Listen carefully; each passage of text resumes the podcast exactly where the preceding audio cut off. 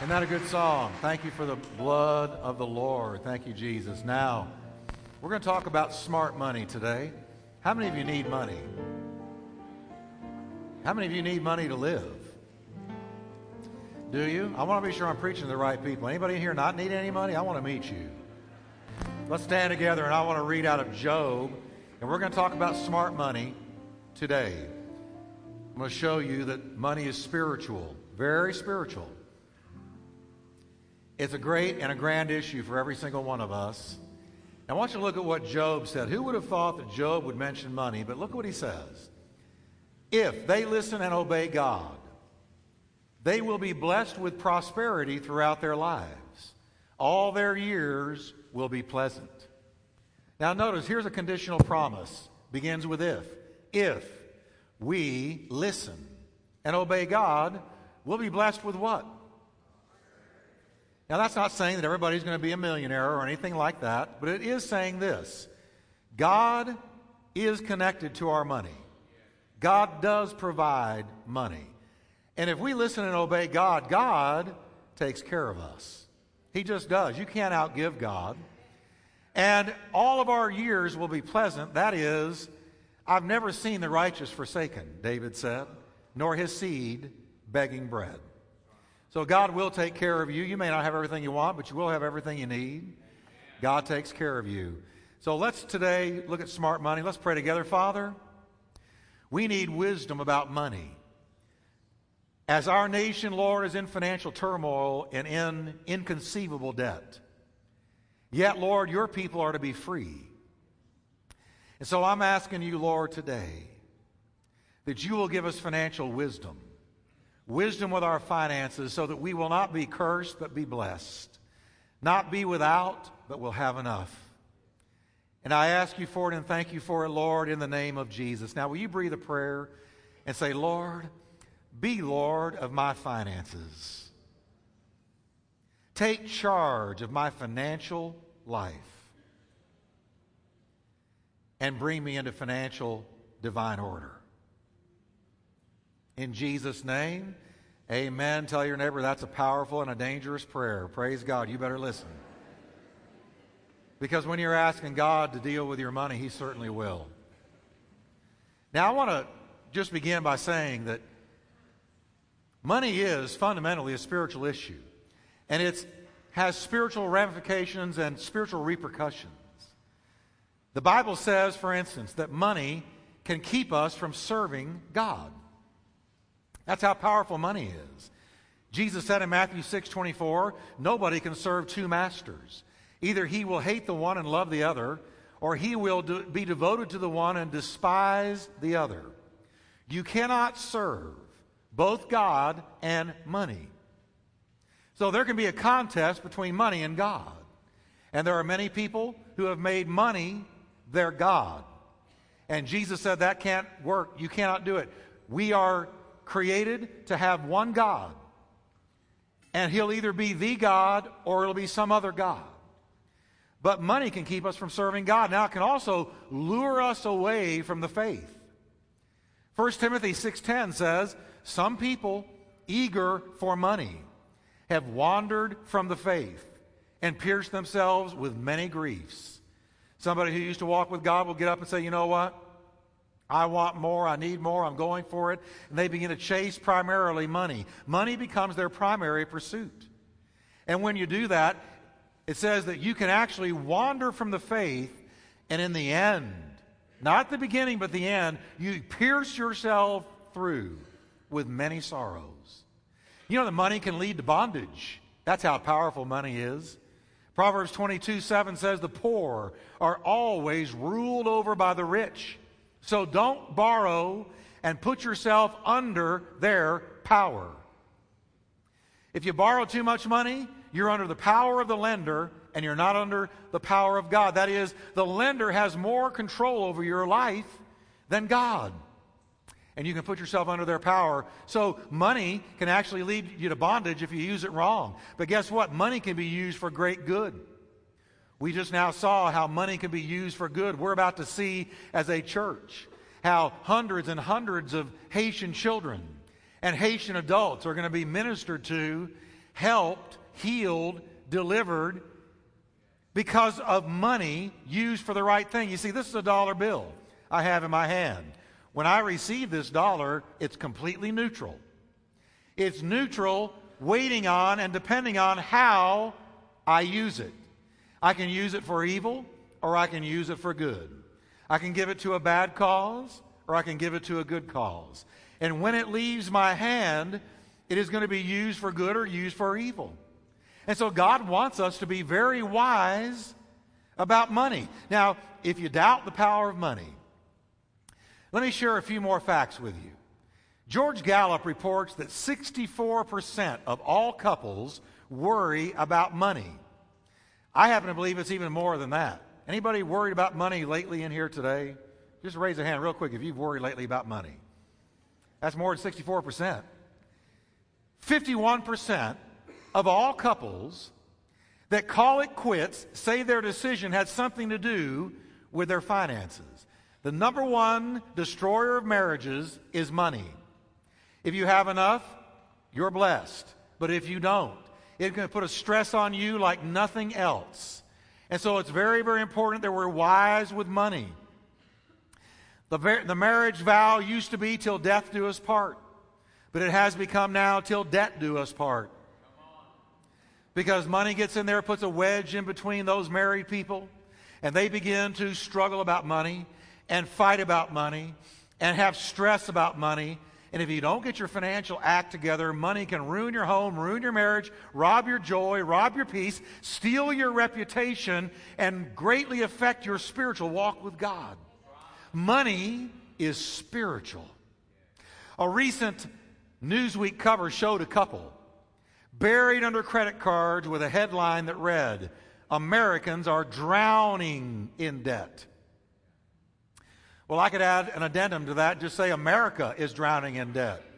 Our politicians have put us into a debt that is inconceivable, that will probably never be paid off, but that doesn't mean the people of God have, got to be in the same condition.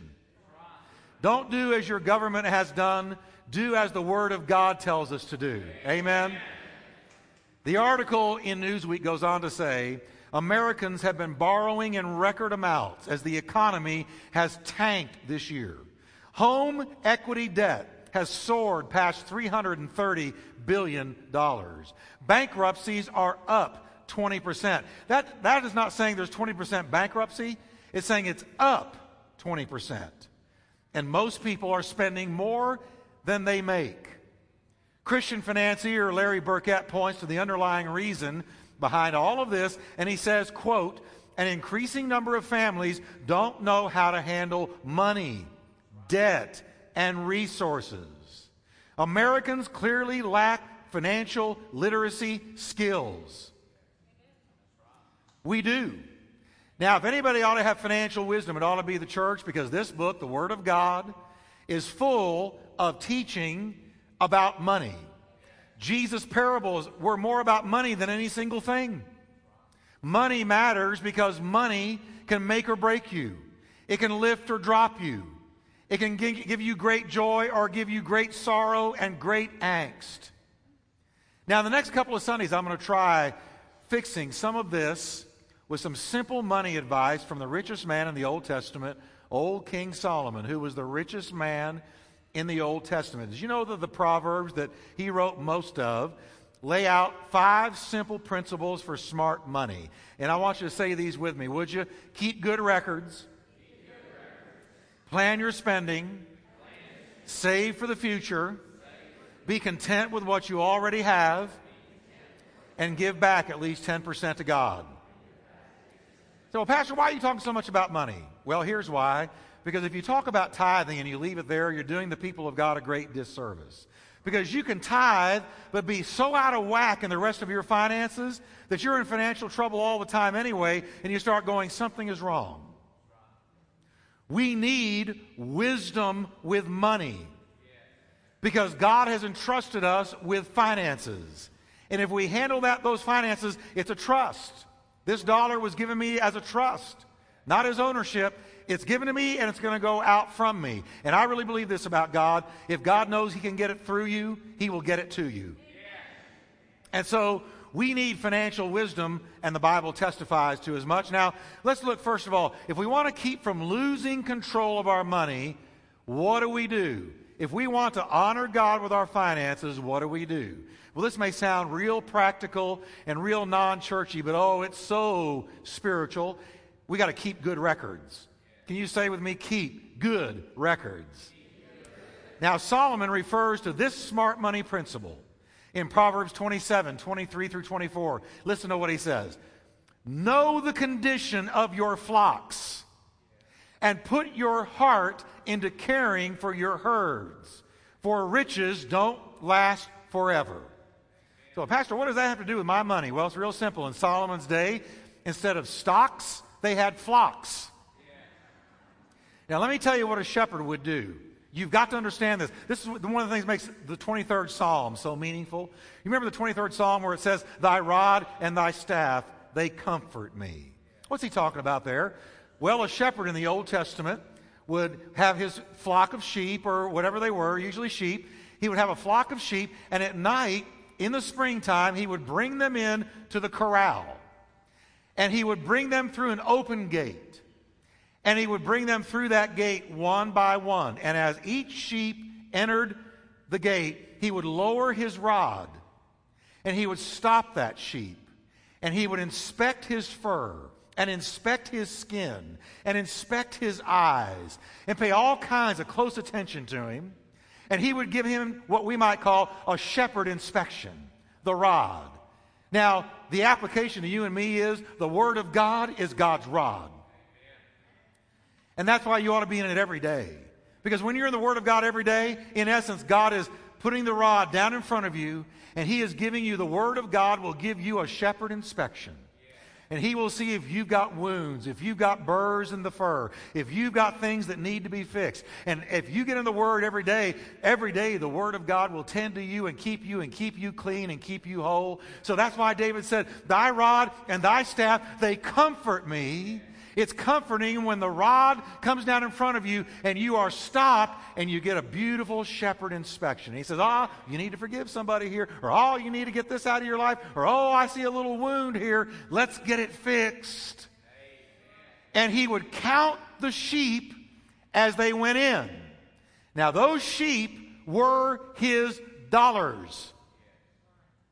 So, what was he doing? He was counting his dollars and he was checking the condition of his money. He was, he was keeping track. That's why it says, Know the condition of your flocks. Put your heart into caring for your herds. The application to you and I is this a man's herds were his assets, our money is our asset. Solomon is saying to get control of our finances, the first thing we must do is keep track of what we've got and what condition it's in. Have you ever heard the saying, money used to talk, now it just quietly slips away? In another passage, Solomon notes the transitory nature of money, and here's what he says In the blink of an eye, wealth disappears. You ever feel that way? In the blink of an eye, where'd that money go? In the blink of an eye, wealth disappears, for it will sprout wings and fly away like an eagle. The transitory nature of money. Because of this reality, we got to always be aware of the condition of our accounts. Count the money. Pay attention to what you have. Solomon is telling us keep good records, know the condition of your flocks. Now, record keeping should be set up so that you know, you know four things, and I want you to say them with me. What I owe, what I own, what I earn, and where it goes. You got to know what you owe, know what you own, know what you earn, and know where it goes if you're going to keep track, because that's what those shepherds did. They knew what they owed, they knew what they owned every day. They knew what they earned, and they knew where they went. Have you ever said, I don't know where all my money went? Have you ever said, Where did all my money go? Have you ever gotten paid, said, Wow, praise God, here's the paycheck, and a week later you're going, Where did it go? Where did that money go? Listen, if you don't know where it went, then unless somebody is stealing from you behind your back, and if they are, you need to find out about it, you're not keeping good records. If you're always going, I don't know where that money went, that's not a good confession because you ought to know where that money went. One man who had a simple way of keeping track of his money, I'm only using this as an example. You can do it any way you want to, but he was very honest and he wrote these words about keeping track, keeping records of his money. He said, quote, there are tons of software programs out there that'll help you keep good records, but I'm kind of technology challenged. So I just keep a simple paper calendar as a record of my spending. We're paid every two weeks, so on those two days of the month, I write in the amount of my paycheck. When I get paid, I write in the calendar the amount of my sheep.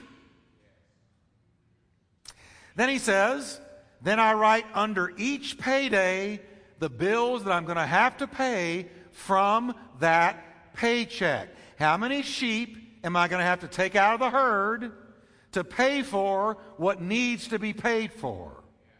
Tithe, house payment, car payment, groceries, utilities, spending money, kids' allowances. And I subtract them from the sheep I just got paid with. Then, when I pay each bill from my paycheck, I put a check mark next to the amount. That way, I'm keeping up with what I spend. I know the condition of my flock. He says, Now I'm constantly having to add unexpected things to this calendar like birthday presents, so on and so forth. But even this simple method of keeping track of my money enables me to keep a fairly accurate record of the funds God entrusts me with. And then he ends it with this I have found that Solomon is right. Knowing where my money is and where it goes helps me not worry about it. Everybody say, keep records. Pastor, that is so boring. Well, it's not so boring, really. If you don't do it, you're going to be living in worry, be living in fear, be living in debt, be living distracted. Hate to say it, money's a part of life, and you got to keep track of it. Now, the second thing Solomon said is you're going to have to plan your spending. Proverbs 21 5 says, Plan carefully, and you will have plenty. Can everybody say that with me? Plan carefully, and you'll have how much? Say it again. Plenty. But then he says, if you act too quickly, you will never have enough. Now that's talking about spending impulsively. And I know nobody in here does that, but you may want to get the CD and take it to somebody who does. I know nobody in here spends impulsively. You only sp- spend what you have planned to spend, right? Here's a principle I want you to never forget about money financial freedom is not determined by how much money you make. Financial freedom is not, because listen, if you're bad with a small amount, you're going to be bad with a large amount. If you can't keep track of 40,000 a year, you won't keep track of 200,000 a year. If your habits are bad when you're making a little, they're going to be bad when you're making a lot. That's why there are multimillionaires out there right now today losing their mansions, losing their homes, losing their cars, losing everything. They had money, but they had terrible spending habits. It's not determined by how much money you make, but by how you spend what you make. Financial freedom comes from how you spend or don't spend what you make. How many of you, of you in here today want to be financially free? Financially at peace. All right, watch this now. For most of us, the problem is that we spend too much. And one reason we spend too much is because we shop too much. Now, I want you to grab the size of your chair because I'm about to meddle. And what y'all don't realize is I meddle with you fully after the Holy Spirit has completely meddled with me because I have to put this message together. All right. Did you know the average American spends six hours a week in shopping related activities? And I would wager that many here today spend more than that. Don't raise your hand. We don't want to know. Now, shopping is not necessarily bad if you shop wisely to find the best values. The problem is, many of us don't do that. We think because we're a child of the king, we need to go to needless markup, otherwise known as Neiman Marcus. When instead, we ought to go to Walmart or Target. If you're making a Walmart amount of money, that's where you need to be. And if you're making a needless markup amount of money, go ahead and spend that if you want to. You can get a better buy somewhere else. I hope nobody in here works there. but they would probably agree. See, here's the deal. Recent surveys show that 9 out of 10 people, 9 out of 10, 9 out of 10 people shop impulsively and what did the Bible say? If you act too quickly, that's talking about impulsive buying. If you act too quickly, you will never, never have enough. They don't plan their spending. And if they do, they don't stick to their plan. And because they don't stick to their plan, they end up buying more than they can afford. Why in the world would you go out and buy more than you can afford? Why would you spend what you don't have?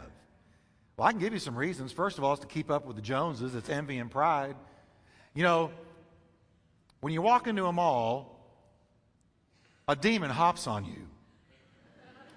He's waiting at the door. It's a mall demon. And here's how he operates lust of the eyes, I like it. Lust of the flesh, I want it.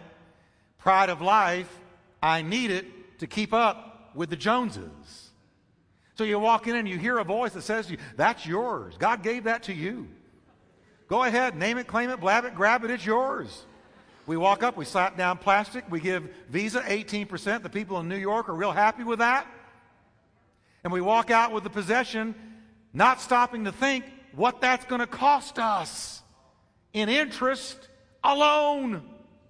They are robbers.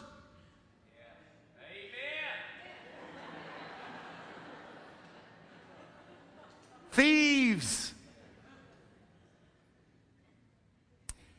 So it's to keep up with the Jones. Well, you know, uh, my neighbor's got that new Mercedes, got that new Lexus, got that nice house, got that great suit, or that pretty dress. And so I just know that God wants me to at least be able to keep up with them because I'm one of them. I'm a king's kid. I'm as smart as them, as educated as them. I'm as good as them. Why can't I have what they have?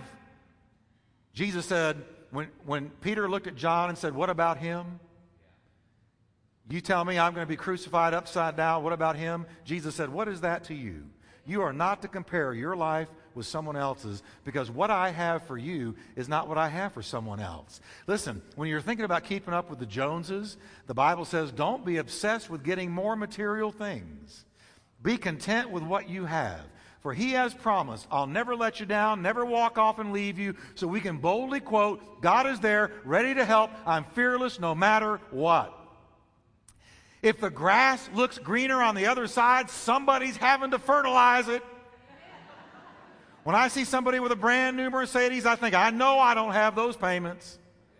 I'm happy to drive around in my little Sentra with my little bike rack on the back. It gets me there. It's a four cylinder. But I'll tell you, it's pretty because those payments are cheap. Just because the Jones have it doesn't mean you've got to have it. Be content with what you have. Look up and say, Lord, thank you that, that I've got what I've got. It's not that I'm going to try to do, not going to try to do better, but in the meantime, thank you for what I've got. But then there's also the incredibly powerful influence of the media. The message behind every billboard or magazine says, don't plan your spending, buy what you want. In the bike store I go to all the time, there's a sign attached to a beautiful, expensive bike that's hanging on a rack. And this sign says, Ride now, pay later. and every time I go in there, I have to plead the blood and the name of Jesus when I see this bike because I know that they are really ready and willing that if I said I want it, they'll make it happen. But guess what? I will pay later. Can we say those two words together? Pay later. See, debt is like sin. You sow some sin today, you pay for it tomorrow. Play today, pay tomorrow.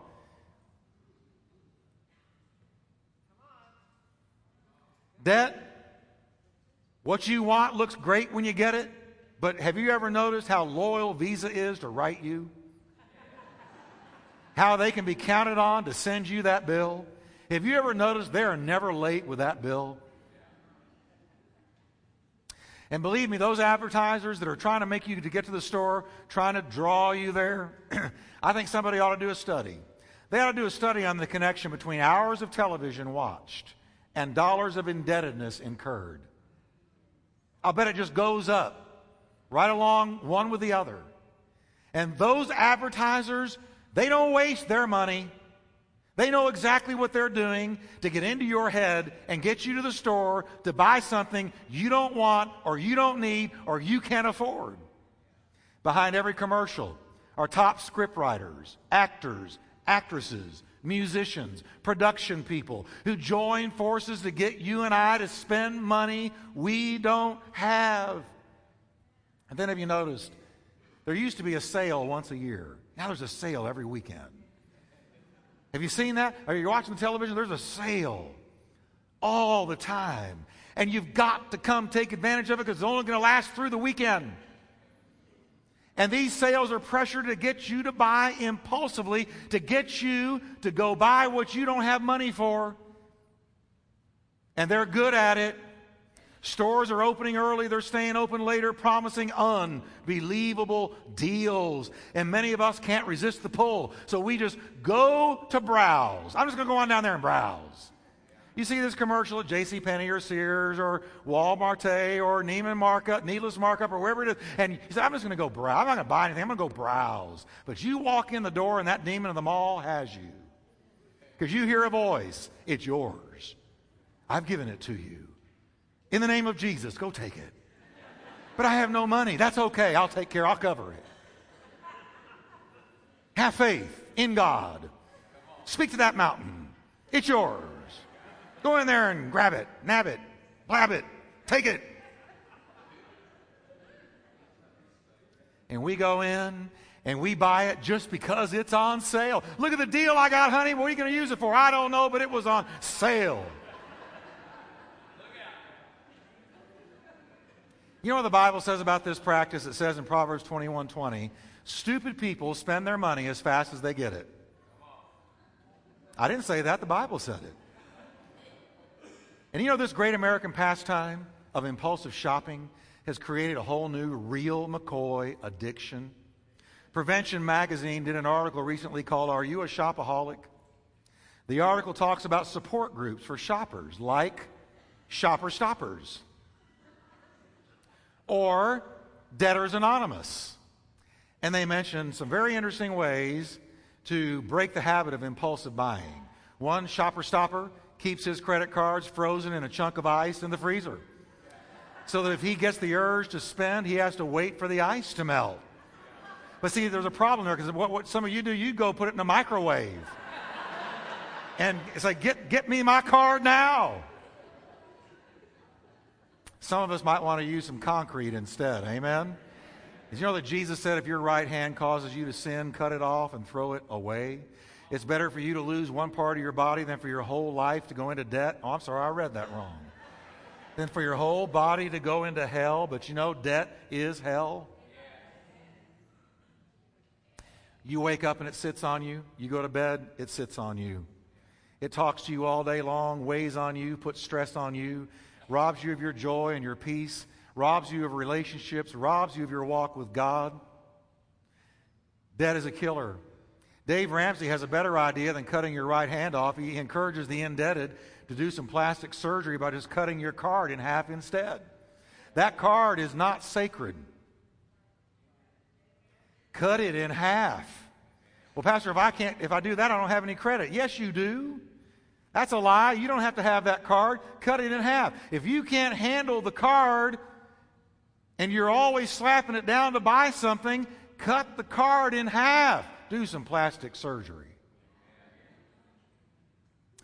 Solomon would say the best way to break the habit of impulsive buying is by planning your spending and sticking to the plan no matter what. You look at what you made, you look at what your needs are, you break it down, you pay off your needs, you do a budget. A budget means you look at what you make, you look at what you've got to pay, and you budget that money where you don't spend more than what you're making. Budgeting is telling your money where you want it to go rather than wondering where it went. Now, I'm going to say that again. Budgeting is telling your money where you want it to go instead of it telling you where to put it. See, you're either in charge of your money, and if you are, you have a budget. But if your money is in charge of you, you're an impulsive spender and you don't have control of it. And if you don't have control of it, the Bible says you're never going to have enough. You're never going to have enough. You're always going to be out of money. Nobody would drive a car without a gas gauge. You ought not be spending without a spending gauge. Budget. A budget is telling your money where you want it to go rather than wondering where it went. What a great place to be. Here's where my money is going to go. I'm in charge of my money. It's not in charge of me. If I don't have it, I won't spend it. But I got to have that dress. I got to have that suit. I've got to have, let me tell you what happened to me recently. Somebody in my staff went and got an iPad. Those new, cool, slick, multi gizmoed things put out by Apple. They're like little, tiny laptop computers. They do everything. You can type, I don't want to say too much because you'll go out and buy one and go against what I'm saying. But he brought it to staff meeting. And I said, let me see that thing. And I looked at it and was turning it upside because when you turn it, the whole graph goes with it. You, you, it does all kinds. And right when I was looking at it, that demon jumped on me. and it said, You need that. You ought to go get one. And here's really everybody's got one. Jones is. And so I was looking, I said, Really, God, this is really. And then we went on with staff meeting, and I, and I kind of forgot about it, but the seed was sown by the devil in my head. I'm, now, I'm, I'm being kind of funny here. I don't believe I'm demon possessed, but I do believe that the enemy can sure talk to you. Now, watch this. Kathy and I were flying off to D.C., and when we're flying to D.C. to go to this, this uh, function where all those pastors met, um, somebody right across the aisle from me has a, you know what, iPad, and they're working on it. And what am I doing? I'm bored, staring out the window at clouds. So I start thinking, it came back. I need one of those. And then I start telling myself all the reasons I need one. I can write a chapter to a book. I can write a sermon. I can play games on it. I can do all kinds of things when I'm flying once a year. Because that's about how often I fly. but I'm giving myself all these reasons. So we get to D.C., and this thing's working on me big time now. I'm thinking, hey, I'm around all these pastors and all these authors. I, I need an iPad just to kind of be in, to look like I've really with it. And so I started calling around. I called my staff member and said, How much would you pay for one? And what kind should I get? And I'm ready to go on a DC hunt for an iPad. I know what you're thinking. You're, you're asking, Did you do it?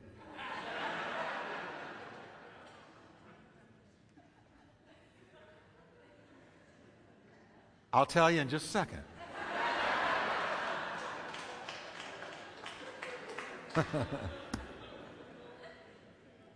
what you do with it can be good or it can be bad. The principle behind every budget is don't spend what you don't have. You got to learn to say no. Don't live beyond your means, or you're going to pay for it, and you're never going to have enough.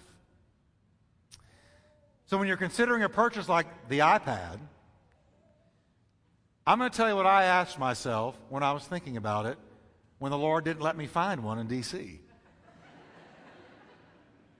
Here's the three questions you ask yourself before any purchase. Are you ready? Do I need it? Can I afford it? Do I have inner peace about it? Do I need it? Well, I started thinking, do I need an iPad? Really? I have a laptop. Do I really need an iPad? How often would I use it? Do I really need it or do I just want it?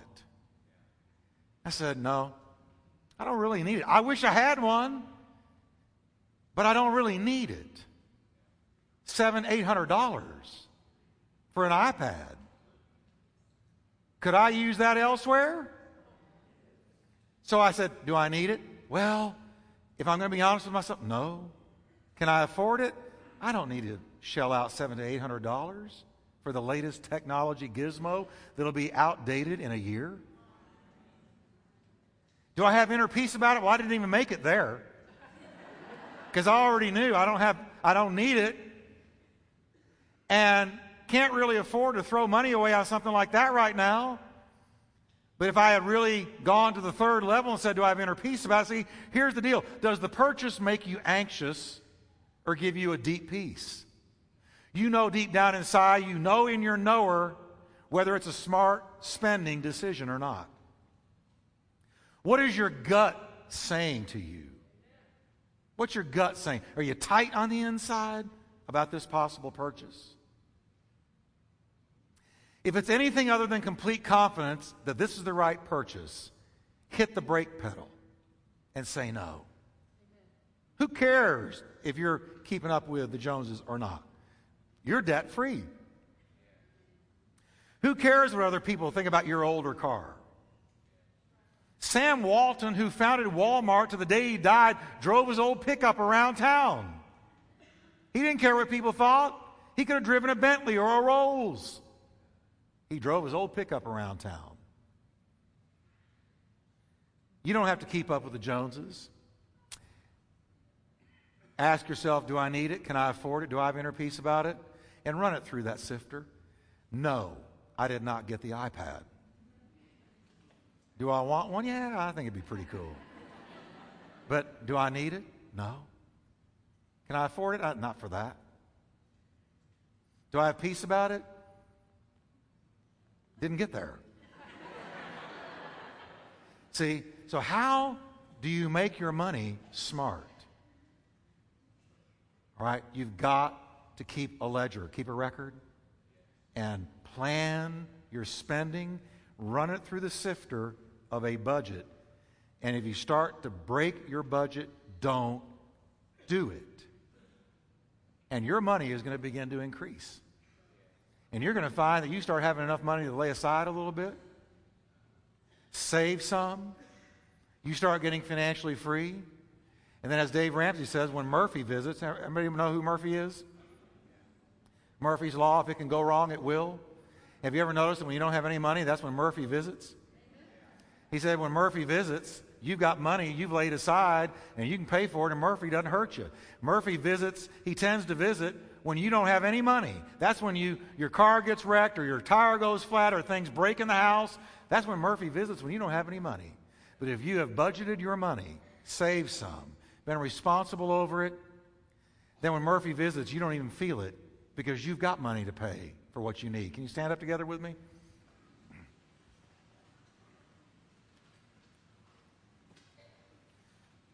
Truth be known, how many of you needed this today? In this what we really need to hear? Amen.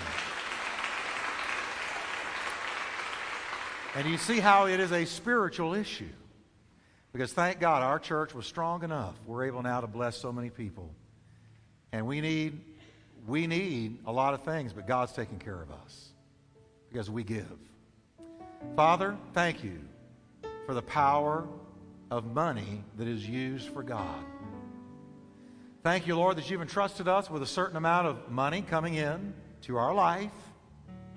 Help us, Lord, to subject it to records, to know the state of our flocks, and help us, Lord, to budget it and not spend beyond what we have.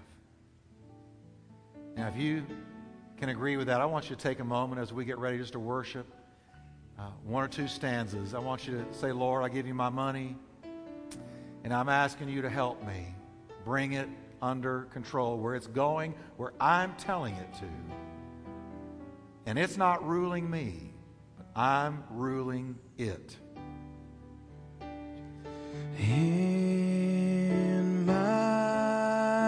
Sing it, everybody. Be glorified. Lord, be glorified, be glorified in my life. Lord, be glorified today. Let's sing that with home. Let's sing it in my home, Lord.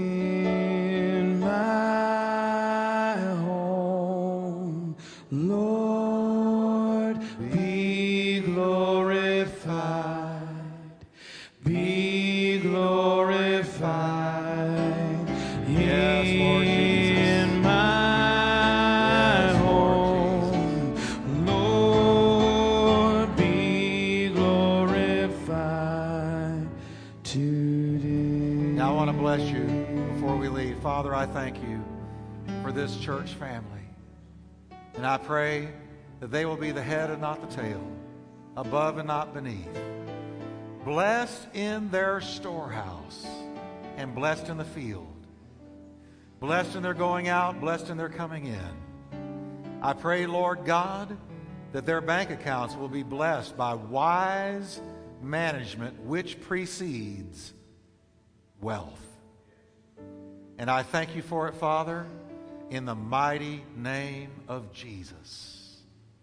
Amen. Give him a hand of praise. Amen. And while they